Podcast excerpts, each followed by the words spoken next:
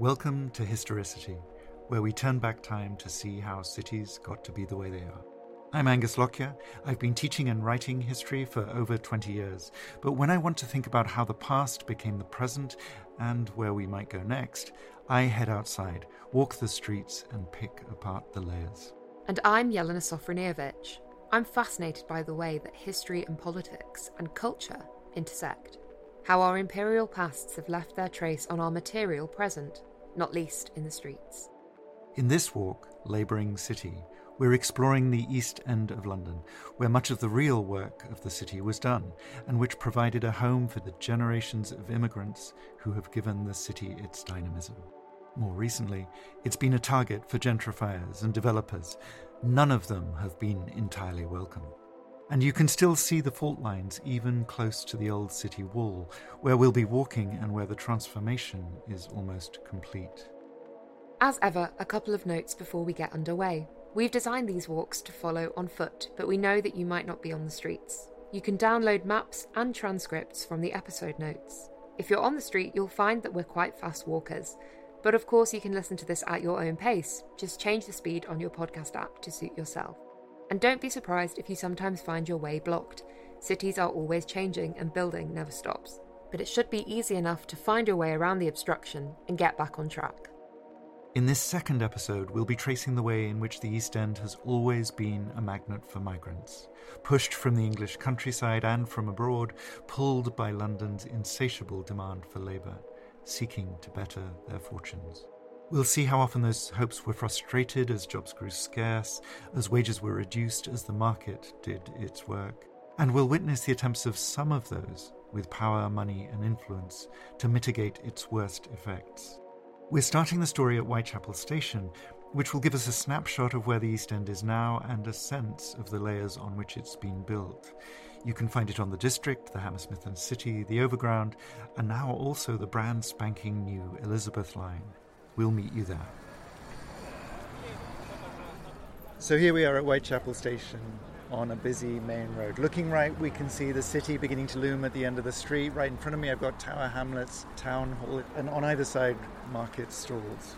Standing here, however noisy it is, gives us a chance to dig down a bit and begin to understand the waves of movement, the piles of labour, the work of the market which has made the East End what it is. First, behind us, we've got the station. It's been comprehensively rebuilt in the last few years to accommodate the new Elizabeth line. It'll eventually allow the internationally mobile creative to get here from Heathrow in less than half an hour. It's worth going inside the station and appreciating the scale of the project. London's always needed better infrastructure than it has, and the East End in particular has never enjoyed good connections. So, of course, with this whizzy new piece of transport, RT flats are going up around us at nearly half a million a pop. It wasn't always like this though. The Overground network only got joined up in 2007. Whitechapel only got plugged into that in 2010, which provided a way to get around town. The Underground was here before then, but for much of its history, the station was often a terminus for lines running through the city. This is where they stopped, or a stop on lines connecting the city to the coast and, of course, to the docks the stations initially opened, there were two of them. They were competing private companies. They start up in the late 19th century that's also when the market comes into being. Right now, there's 20 million of funding going into this to improve the market, to improve the road, to improve the public space. Already, though, the market actually is recycling all its waste. It's been doing that for 10 years or more. Back in 1997, it was designated a conservation area, people beginning to realize that there's heritage here to maintain. The market we see today is largely dominated by Bangladeshi traders. They've been here since the 1980s. If you glance at the station name, you'll see there are two scripts, only one of which is English. And even before that, back in the early 20th century, the market's getting regulated. There are nuisance traders in operation. The local authorities are beginning to crack down. It starts, though, probably, we don't know exactly, in the late 19th century, and at that point, it's largely Jewish immigrants who are trading here. But before the station, before the housing, before the market, there were open fields. And the first thing here is the thing across the street, which is in fact originally a hospital from 1750. It's established a little further west near Old Street in 1740.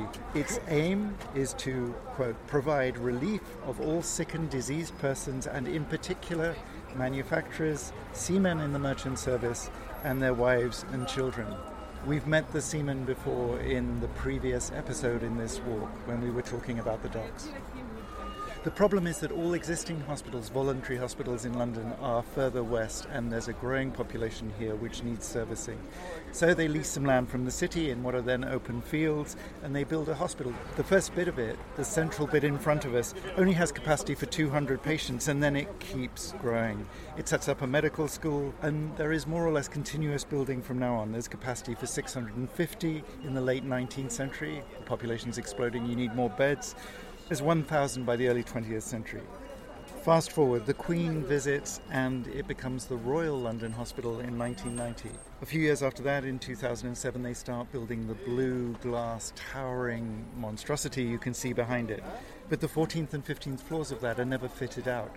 The money has run out, at least until COVID. And as you can see in front, the original hospital buildings, these brick buildings in front, are now being converted to a new civic centre for Tower Hamlets. So we've got the outline of the story to come. We've got the gradual early modern transformation of countryside outside the city walls. In the 19th century, we have explosive growth as people flock to the city. There are some attempts to keep things moving as they do.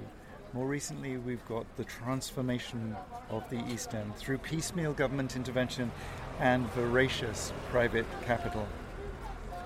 But there are many wrinkles along the way, and the story goes even further back. To unpeel the layers, though, we've got to move on. We're turning right from the station and we're going to walk past the stalls to the first set of traffic lights. That's a pedestrian crossing which will take us over to the hospital side of the street.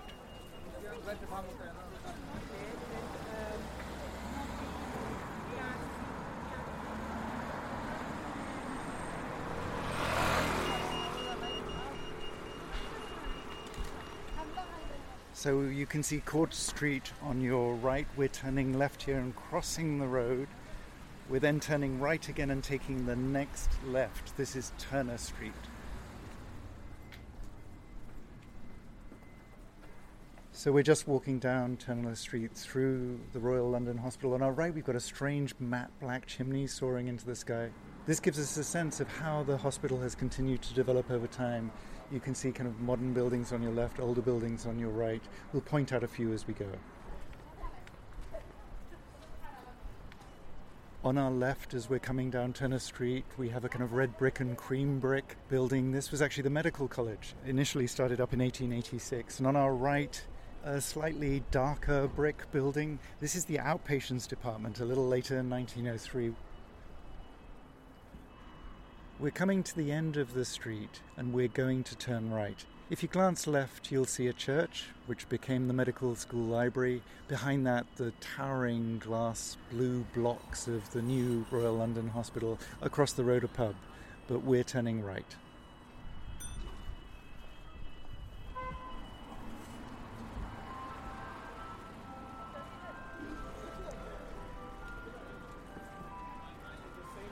We've turned right. We're actually on Stepney Way now. We're passing the outpatients department on our right.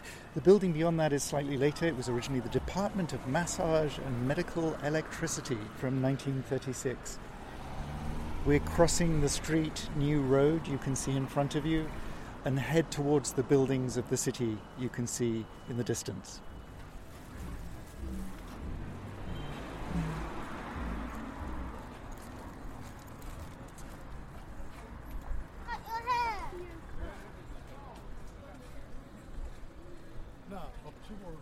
So we've crossed New Road. We're now actually on Fieldgate Street. We've got bubble tea shops, coffee shops on our right. Just beyond those, we've got Tayyab's, maybe the oldest Punjabi restaurant in London. Great lamb chops. But then on our left, we've got a series of streets which look obviously residential.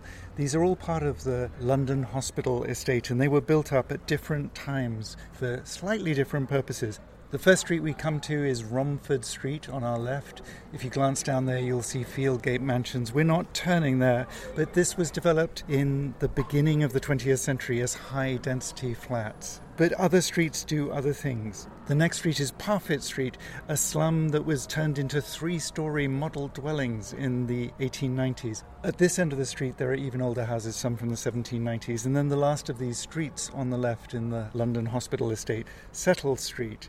Terraces become tenements. So you have buildings like Davis's Terrace, again in the 1890s. Housing being built up to accommodate this swelling population. Having gone past those streets, we want to turn our attention to the right.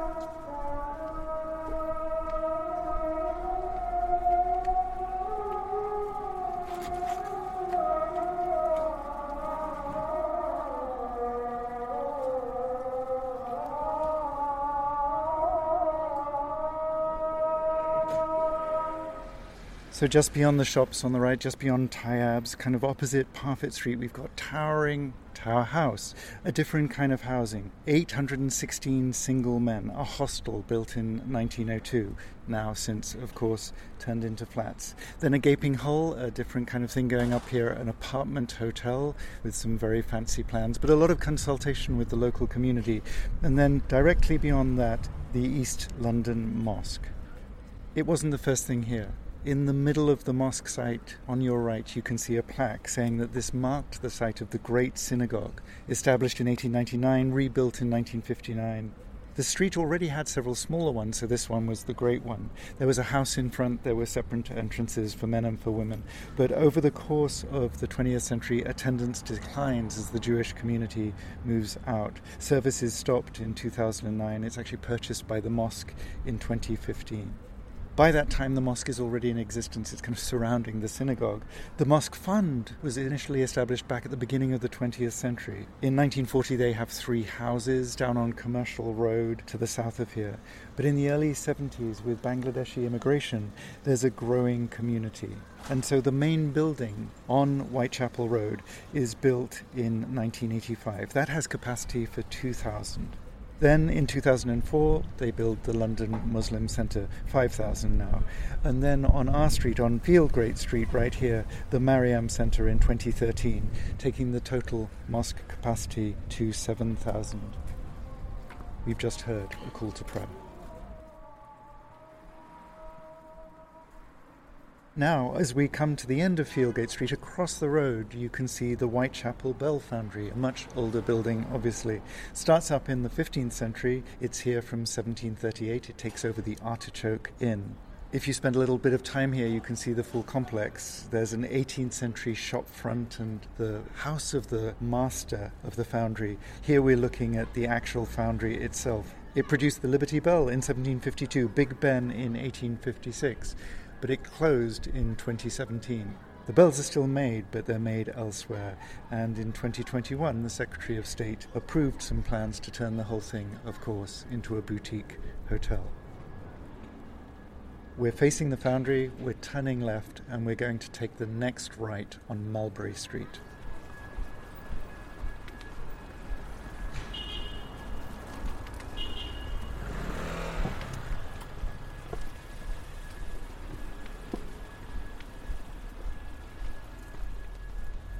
So we've turned right on Mulberry Street. It's a short street, it's a quieter street. Before the war, this was very much a Jewish community. There's a Jewish reading room here, there are two synagogues, there are a tiny little street of houses off to the right. But again, bombing in the Second World War changes things. At the end of the street on our left, we've got a German Roman Catholic church, St. Boniface, as well as a building next to it. The church starts up in 1809 again. In our previous walk on the docks, we've heard about the German sugar refiners who come in the 18th century. This church is here from 1862, this version of it built in 1959. At that point, though, the zoning for this area, the council says that it must be industrial and commercial. So, on the other side of the street, on our right hand side, we've got some workshops built by the London County Council in the early 60s. At the end of the street, we're crossing the road and heading directly into the park.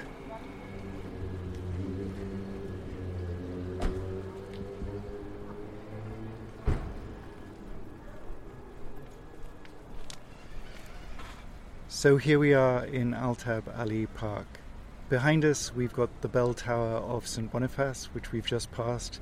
On the other side of the park, we've got Whitechapel Road. We've already met most of the main players of our walk, but it's also clear that the East End today continues to jumble them together. Development in London is always piecemeal, not wholesale. Here, in Altab Ali Park, we have a chance to pause and assemble the layers to tell the story forward in time. The first thing here is a Roman road, now Whitechapel Road. It connects the port, the Roman port, Londinium, to their first capital, now known as Colchester. By the 13th century, a millennium later, you have a chapel here, a chapel of ease for travellers on the road out of London. By the 14th century, it becomes a parish church, St Mary Matfelon, rebuilt in the late 17th century. Why? Because by the 16th century, London and Essex are developing. There are numerous coaching inns on the way out of town. You're beginning to get industry building up, processing largely beer, beef, skinning, tanning and manufacturing. We've just seen the Bell Foundry. So, already, given the community in the 17th century, you've got some early philanthropy. You've got a rector of a local church, a Mr. Davenant. He bequeaths a school to educate 40 boys, 30 girls. That's a little further back down the street. But again, it's in the 19th century that Whitechapel is transformed. Commercial Road is built at the beginning of the 19th century, connecting the city to the docks, cutting through the communities that exist. It's surfaced with granite, interestingly, in the late 1820s because there is so much wear going on. Then you've got the canals in the 1830s, a little further to the north. You've got rail in the 1840s. The coaching inns close, There's no demand anymore for that. The population is displaced as transport goes in, it's augmented. People here cram into what's left. Middle class homes become lodging houses. By the late 19th century, Whitechapel has become the epicenter of a stereotyped East End, as we'll see in a minute. The chapel itself survives into the 20th century. It's damaged in the war, it's demolished thereafter. We're actually sitting on a bit of the old floor plan here, and you can see in the park there are graves. But then in the 1970s comes a new wave of immigration. This time it's Bangladeshi. There's a civil war as what becomes Bangladesh separates from East Pakistan. There's genocide. There is independence, but also a flood of people overseas. Many of them come here they're met by racism. They're met by racist attacks, including in 1978, Altab Ali, a 25 year old clothing worker, he's murdered in Adler Street, not too far away, by three teenagers. Ten years later, in 1989, this park, the churchyard of what was once a chapel of ease, is renamed in his memory. And as we look around, we can see monuments to its past. We're going to walk out through a gateway. If we glance over there now, we can see that it's a combination of elements. It combines kind of English architectural tradition, perpendicular style, as well as Bangladeshi elements. Over in the next corner, we've got a copy of a monument in Dhaka, the Shahid Minar. It's a monument to five students who were killed back in 1952 during the movement that Bangla, the language spoken by people in Bengal and in what becomes Bangladesh, is included as a state language in Pakistan. But of course, time moves on. We can see around us also different kinds of things, which are noted in the early 2000s by the heroine of Monica Ali's Brick Lane. She passes through here on her way from the estate on which she lives to our south, up further north. She comes to, quote, the brief green respite of Altab Ali Park, where the neat, pale faced block of flats had picture windows and a gated entrance from which the city boys could stroll to work. We're going to pick up this 20th century part of the story, the arrival of the Bangladeshi and other communities since the 1970s, as well as the way in which they've tried to make themselves at home in our next walk. In the remainder of this one, we'll be looking at the earlier part of the story how the East End has always been a magnet for migrants, how it has put them at the mercy of the market, and how the establishment has sometimes tried to make things better. So we're going to exit the park through the gateway we just mentioned on Whitechapel Road, continue just a hundred yards or so down the street.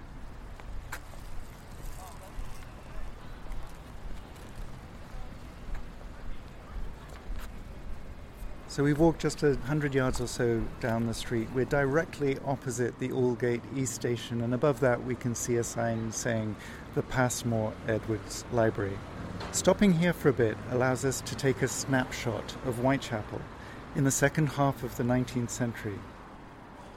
At that point, together with the areas closer to the river, which we explored in our first episode, and those further east, which we're going to see in our third, it's becoming identified as a separate, degenerate East End. There's poverty, there's deprivation, there's overcrowding. Not so much on the main roads, which we're on right now. These are still largely middle class, but in the small streets and alleys branching off it. In Whitechapel itself, there are 30,000 people in 4,000 houses, as well as 8,000 in only 200 lodging houses. In part, this is due to, and at the time it's often blamed on, immigration. It's a familiar story. This has an earlier history. The Jewish community is in London again, having been here in the medieval period, from the late 17th century. There's a Sephardi synagogue a little further into the city in 1701. There's an Ashkenazi synagogue in Aldgate, just down the street in 1722. By the middle of the 18th century, Jew baiting is becoming a sport for the local population. There are also Irish here being stereotyped as thieves and there are attacks on Irish throughout the city, including Tower Hamlets, where we now are in the late 18th century. But then in the 19th century, there's a new wave of Jewish immigration. Poor East European Jews fleeing from pogroms and worse. The Jewish population here is 20,000 in 1850. It doubles by 1880 and then swells even further with this new wave of refugees. They build small synagogues, galleried halls over the yards behind terraces that we see around here. So immigration has a part to play. Also, though, the overcrowding is due to what's called improvement. What that means is the destruction of poorer neighborhoods elsewhere, leaving less space for people to live in. Given the poverty, Given the overcrowding, it of course attracts the gaze of the wealthier, which takes various forms. It ranges from dismissal. In 1873, the Bishop of London, no less, calls Whitechapel the worst district in London containing a large population of Jews and thieves, which might as well be one word in his mind. It extends through media voyeurism, which of course peaks with Jack the Ripper in 1888. Indeed, the fascination continues. Many tours in the East End focus on the six murders of the Ripper. I'd suggest reading From Hell by Alan Moore instead. There's also documentary concern. Whitechapel is already mentioned by Friedrich Engels in 1845 when he's talking about the working classes in England. Then in 1902, after 20 years of much publicity, it attracts Jack London. He's a man from California. He's already been to Yukon for the gold rush. He's an adventurer, and Whitechapel is the next frontier.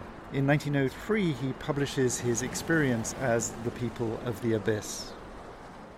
The region my cab was now penetrating was one unending slum. The streets were filled with a new and different race of people, short of stature and of wretched or beer sodden appearance. We rolled along through miles of bricks and squalor, and from each cross street and alley flashed long vistas of bricks and misery. Here and there lurched a drunken man or woman, and the air was obscene with sounds of jangling and squabbling. At a market, tottery old men and women were searching in the garbage, thrown in the mud for rotten potatoes, beans, and vegetables, while little children clustered like flies around a festering mass of fruit, thrusting their arms to the shoulders into the liquid corruption and drawing forth morsels, but partially decayed, which they devoured on the spot and as far as I could see were the solid walls of brick, the slimy pavements, and the screaming streets, and for the first time in my life the fear of the crowd smote me. It was like the fear of the sea, and the miserable multitudes, street upon street, seemed so many waves of a vast and malodorous sea, lapping around me and threatening to well up and over me. Beyond the dismissal, though, beyond the voyeurism, beyond the concern, the state of Whitechapel has already prompted attempts to ameliorate it. The state is moving very slowly, it always does. In 1834, there's a poor law, but it's largely about deterrence. Put the poor in workhouses, put them in industrial schools, they will become industrious citizens. By 1870, things have moved on a bit. There's an Education Act. We understand that elementary education, at least, is important. So, in that period, it's private initiatives that fill the gap. In the 1840s, there are some early attempts to improve housing. These have a largely moral focus, providing model dwellings for small numbers of people. Soon enough, there are some more philanthropic endeavours, but these have a commercial intent. They promise 5% return on the investment, and so they need a certain more reliable class of tenant. There are also spiritual figures getting involved. William Booth famously begins his mission preaching the gospel in a tent near what would become Whitechapel Station, where we began our walk. A few years later, he sets up the Salvation Army a little further down the road. The key figures, though, and the reason we're stopped here, are Samuel and Henrietta Barnett. Samuel's a priest. Henrietta has already worked on social housing with other colleagues. They get married, they move to Whitechapel in 1873, where Samuel becomes a local vicar. They get to work on education, they provide indoor relief, not outdoor relief, which would exacerbate the problem.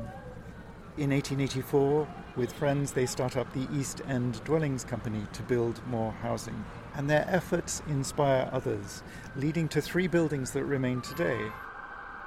The first one is the library, so called, which we can see across the street. It's first built in 1891 92. It's in an elaborate Queen Anne style, and it's paid for and named after J. Passmore Edwards. It's the first of a number of free libraries he provides in London an attempt to raise up the cultural level of the local population. Passmore Edwards also funds the building next door with the off centre arch over the entranceway. This is the art gallery. It goes up in 1898 to 91. Henrietta's a prime mover here. She has friends like William Morris. She settles on a Ruskinian program. Life without industry is guilt, industry without art is brutality. The architect is a man called Charles Harrison Townsend. We'll meet him again just round the corner. It's a kind of Art Nouveau pastiche, if you like. Up top, we can see there's a kind of empty space. It's got a bit of gold decoration now. Originally, this was meant to be for a mosaic, for a panel, which was going to illustrate art surrounded by labour, time, history, poesy, truth, and beauty. Henrietta, though, takes exception to the fact that Passmore Edwards wanted to put his name on this building too, and so the funding stops it's an incredibly important space. Some of the first exhibitions were of Chinese and Japanese art right at the turn of the 20th century. It exhibits Picasso's Guernica in 1938. It has important contemporary art shows in the 50s and the 60s. And then it comes back into prominence in the 1980s. The Whitechapel Gallery does so well, in fact, that it takes over the library in 2009. It now occupies both buildings. The library moves down the street and becomes the Idea Store finally, in 2012, we get the Olympics again, and Rachel Whiteread, a wonderful contemporary artist, creates this gold decoration that fills the empty space, a tree of life for the London Olympics. We have a library, we have an art gallery. To see the third of these institutions, though, we have to move on. As we do, we'll see how the efforts of the Barnetts are part of a larger story of the deprivation and improvement that have always seemed to accompany industrial development. We're walking just a little further down the street and crossing the road at the traffic light. We're heading for the alleyway next to the pub. It's called Gunthorpe Street.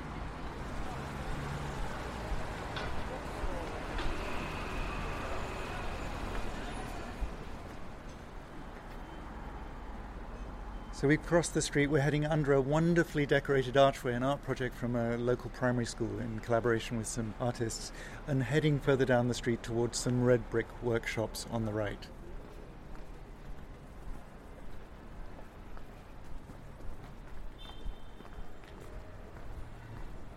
On our left, opposite the workshops, we can see a tall building. This is Canon Barnett Primary School, named after the vicar. His church was right in front of this. It's now just an empty space, it no longer exists. We're continuing down the cobbled street.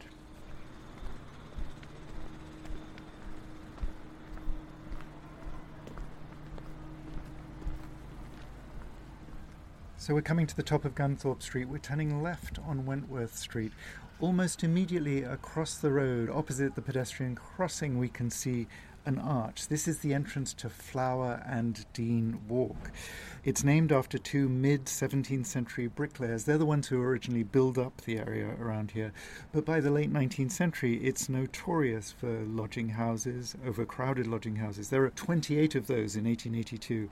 And so a philanthropist comes to fix things. Lord Rothschild sets up the 4% Jewish Industrial Dwellings Company in 1885 to address overcrowding among the Jewish immigrants who are largely populating this area. And so an extensive slum is replaced by what an architectural historian calls austere, tall, close set, six story tenement blocks. Those have now been demolished. The Toynbee Housing Association, who will meet in just a minute, replace them with what you see in front of you a low lying housing estate. We're continuing just a little further down the street, turn left down the first alleyway.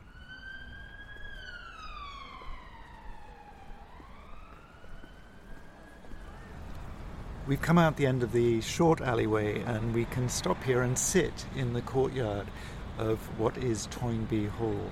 It's named after a historian from Oxford University. He'd been visiting the Barnett since 1875. He worked on the idea of university extension, taking the university out of the colleges and into the streets. He died in 1883, but this hall opens the same year. It's intended as a residential settlement of university men and they're meant to carry out educational and social work in the East End.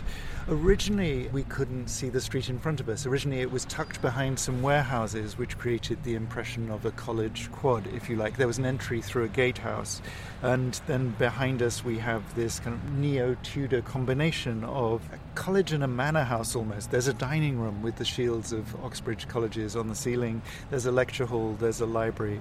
Over the years, though, this organization has done enormously important work in the East End. There have been extensions in the 20th century, there was 21st century rebuilding along the street we've just passed down, and it continues to do important work today. But if we look across the street, we see something very different. This is Denning Point. We can see the name on the building, a glass fronted tower block. But it wasn't always this way. This was 1960s social housing for the poor of the East End. By 2004, it's become one of the iconic places that journalists come to chronicle the deprivation at the beginning of the 21st century. In an expose called No Go Britain, the BBC characterized this as 23 floors of poverty and misery with stairwells ruled by heroin users and prostitutes. It's a bit different now. 20 years later, it's private flats. They go for half a million a pop for 800 square feet. So we're going to move on. We're going to cross the street in front of us and go to the right of Denning Point.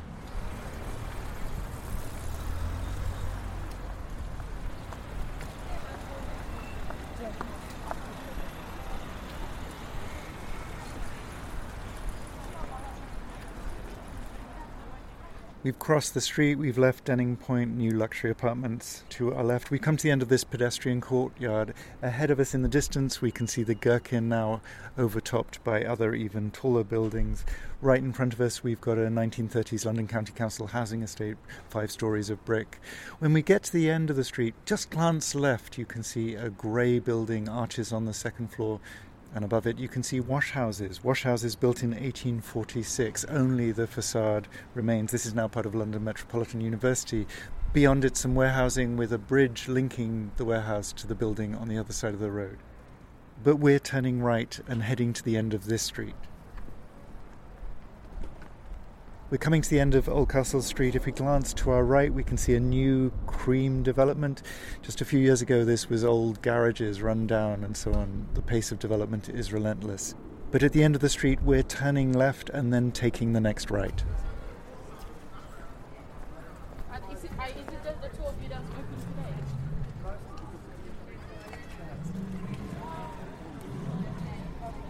So we've turned left, we're heading a short way down Wentworth Street. This is now part of Petticoat Lane, a famous clothing market. On our right, we can see some clothing stores, fabric stores, and so on. At the end of the street, we can see a rather terrifying brutalist council estate. This is actually the City of London building this estate in the 1960s. Beyond it, we can see the skyscrapers of the city. But we're turning right on Bell Lane.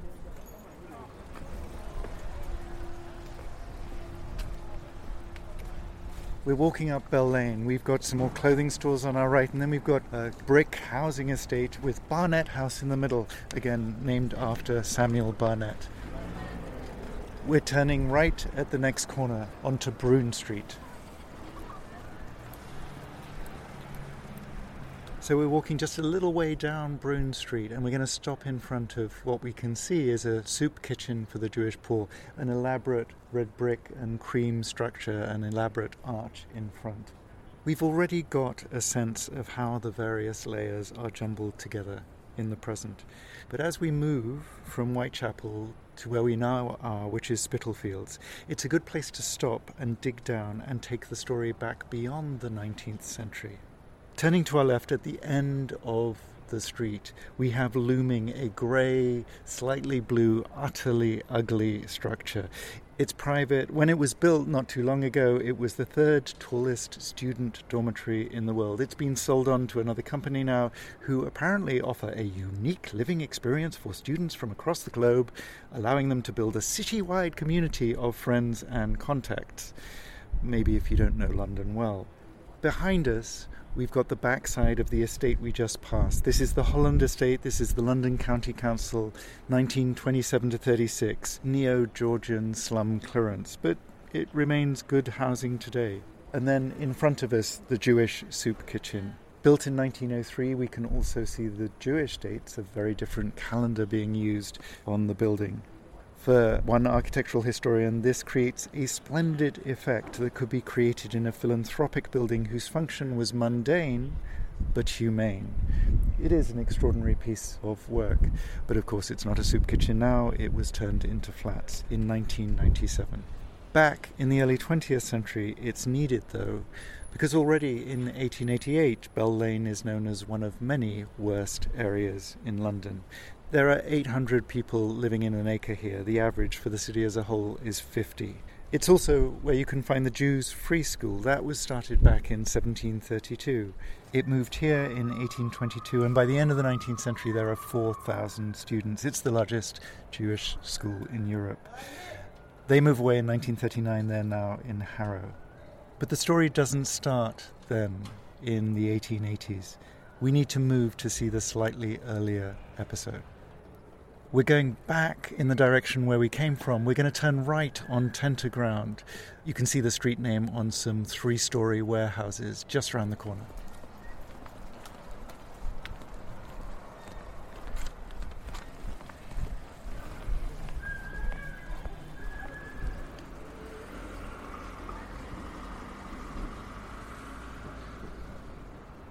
So we've made our way down Tenter Ground. We're aiming for the strange triangular structure on the other side of the street. Turn left there, cross over, and go down the street opposite, leaving the gateway which says women across the lintel to your right.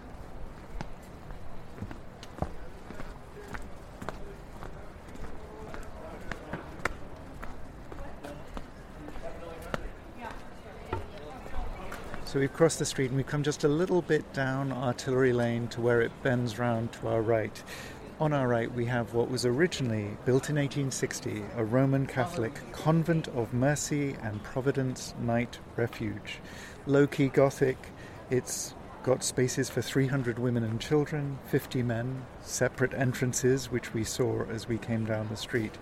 Now you can see it's been turned to very different uses. On this corner, we can see that only the facade remains and some new build is in back. These are, in fact, dormitories for students at the London School of Economics. Across the street, though, a century before the need to provide refuge at night, we have two surviving 18th century houses. In some ways, this is the beginning of retail in London. This is 56 and 58 Artillery Row, and we can see from the bulging windows coming out into the street, these are designed as shop fronts, the windows designed to put the silk on display. Already in the middle of the 18th century, therefore, according to Peter Linebaugh, a wonderful historian, here was a center of worldwide experiences. People around the world were finding, quote, a place of refuge, of news, and an arena for the struggle of life and death. There's much more to say about silk. We'll end our walk with it, and we'll also talk about what was here before it arrived. But to get there, again, we need to move on to see what's covered over its traces. Don't follow the street round to the right, though. Head instead for the narrow passage, Artillery Passage. Most of the shop fronts here are 19th century. There's a replica of a 17th century shop front too. It gives us a sense, though, of the scale of things that were here before things got really bad.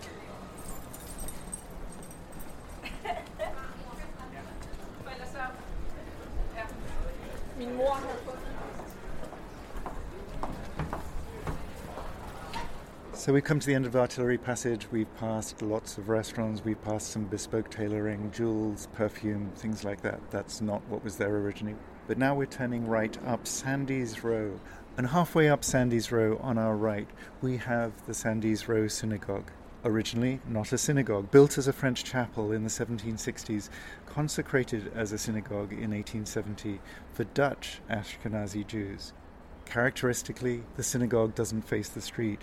There are three stories for the officers, a caretaker's flat in front of the meeting room, which is behind, raised over a basement. We're going to continue to the end of this street, Sandys Row, and then turn left.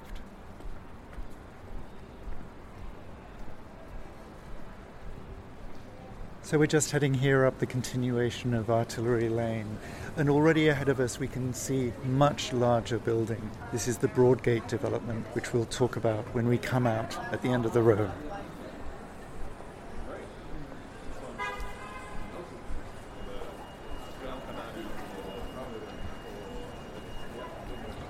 So we're coming to the end of Artillery Lane. You can already hear the traffic on Bishopsgate. We're going to turn right here we're outside the city walls, we have been for the whole walk. Originally, what's here is a religious foundation, typically. The Priory of St. Mary Bethlehem, founded in 1247. By the 15th century, it's an insane asylum. That moved west in 1676.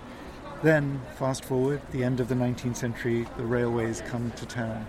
If we turned left now, we would find ourselves at Liverpool Street Station opened in the 1870s, extended in the 1890s.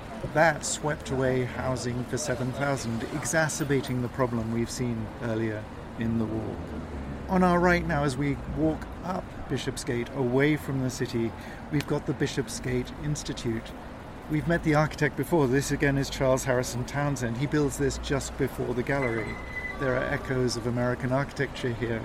But also, interestingly, there is open public access to the bookshelves, an innovation.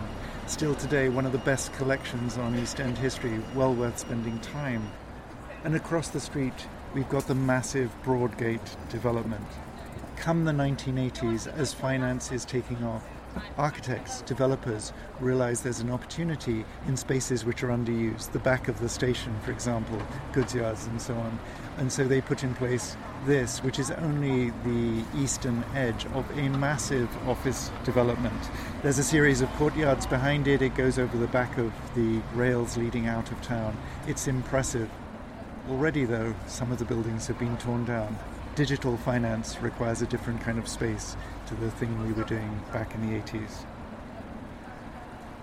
We're continuing up Bishopsgate and we're turning right on Spital Square.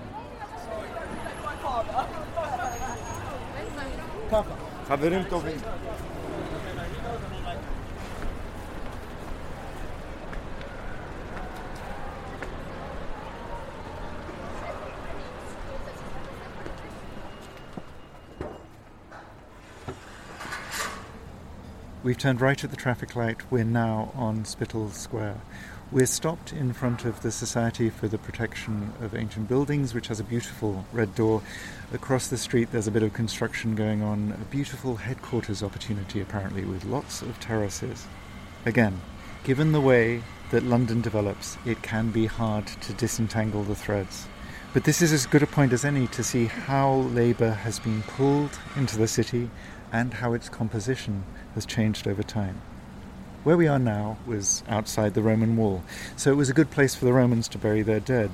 One of their cemeteries was dug up in the 1990s. In 2013, a tooth was analysed. Turned out to be that of a 25 year old woman who'd been buried in a lead lined stone sarcophagus in the middle of the 4th century. Fast forward a thousand years.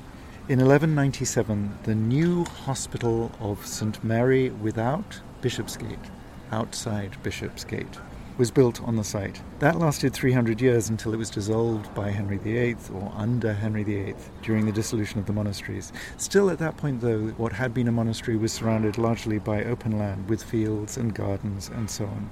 So there was land available for the artillery to practice its maneuvers, for tenter grounds where you would hang out textiles to dry after being dyed. We've seen these a little earlier in the walk artillery lane, artillery passage, tenter ground. There were also rural retreats around this area. Then, in the mid 17th century, a date we know well by now, you're beginning to get development pushing out of the city, grid type development, squares, roads, and so on. It's pushing east into the hospital's fields. So we're in Spital Fields. Then came the Huguenots. 25,000 French Protestants arrived between 1685 and 1700. They've been pushed out of France by the Edict of Nantes, the French state turning around people who believe different things. They're poor, but they're skilled. Here, they catalyze the silk industry. They don't bring it with them, it already exists, but they give it the thing it needs to become a dominant force. Further west in Soho, they produce metal, they produce clocks. And so Spitalfields builds up. There are grand mansions on Bishop Square just around the corner. There are smart terraces to the north and to the east. Further east, on the former Tenter grounds, there are humbler homes. There are ten Huguenot chapels where they worship. By 1724, there are 200,000. By 1750, there are 500 master weavers operating where we now are on Spital Square. 15,000 looms, 50,000 dependent locals. The booming silk industry in the early 18th century pulls in more labour. This time it's the Irish. In the 1730s, there's been a decline in the linen industry, their traditional occupational home, and so they move into silk. But at the same time, the industry here becomes more vulnerable. It's vulnerable to competition from French silk, which is picking back up. It's also vulnerable to new textiles which are coming in from South Asia, calicos and such like, lighter cloth, as the East India Company gets to work in South Asia. And so there are downswings in the 18th century. There are riots in the 1760s.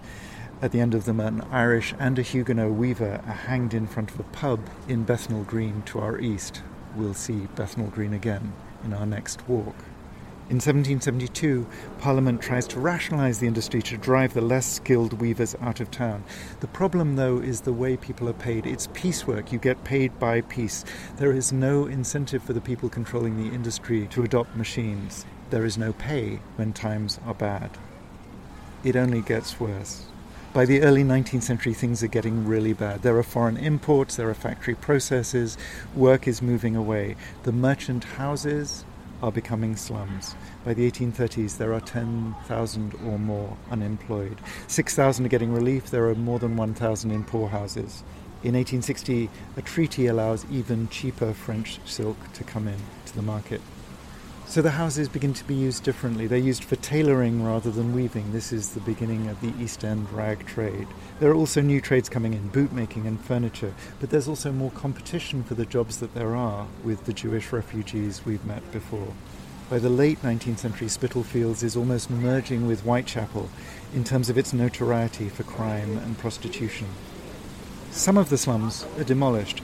The market, which is just to our east here, is rebuilt in 1883 and 93. Right next door to the Society for the Protection of Ancient Buildings, we've got a very different kind of building. That's originally built for the Central Foundation School for Girls. They've been pushed out by the railways. They move here in 1892, they move out in 1975. A little bit to our south, a fruit and wool exchange is built in 1929. The amount of imported produce has doubled since World War I. but Spitalfields remains a poor neighbourhood into the 1960s. 90 out of the remaining 230 surviving earlier houses, 18th century houses, are destroyed between the 1950s and the mid 70s. And then the preservationists get to work. Famously, the Spitalfields Historic Buildings Trust starts up in 77. The streets become fashionable, originally among artists and such like. Prices begin to soar, and soon enough, the developers move in. Broadgate, we've already seen, was built in the 1980s. There's a huge fight over the market at the same time. It's closed in 1986. Eventually, there's an agreement. The older part, a little to our east again, will be retained, but then commercial buildings, these glass boxes we can see if we just glance to our left, go up, including Bishop Square, where the grandest of the houses were. Here's an architectural historian. The baleful effect of this cannot be overemphasized and marks the continued and doubtless irresistible empire building of the City of London in place of the domestic and social needs of the East End. He wasn't wrong, but it didn't stop. The rebuilding continues to this day, as we can hear. One of the tricks of empire and of capital, of course, is to make it hard to see the labour on which both rely. We've tried to reveal its history in this walk. We've underlined the extent to which it was immigrant, and we've seen glimpses of the extent to which it was part of a larger colonial and post colonial economy. We'll be returning to this story in the next episode, the last one in this walk, as we explore more of the 20th century history of Spitalfields and the neighbourhoods to the north and to the east. We'll also be trying to find out how its residents, fleeing poverty in the countryside, fleeing persecution in their countries and cultures of origin, struggling to make ends meet in this brave new world, how its residents have tried to make themselves at home. We'll start that story a little earlier, back in the 18th century when the neighbourhood is beginning to take shape, and a little west of here in front of Christchurch Spitalfields. It was built to make the diverse community that was forming in these streets believe the same thing. We'll meet you there. Historicity is written and presented by Angus Lockyer and produced by Jelena Sofronijevic. See the episode notes for the other walks and follow Historicity wherever you get your podcasts.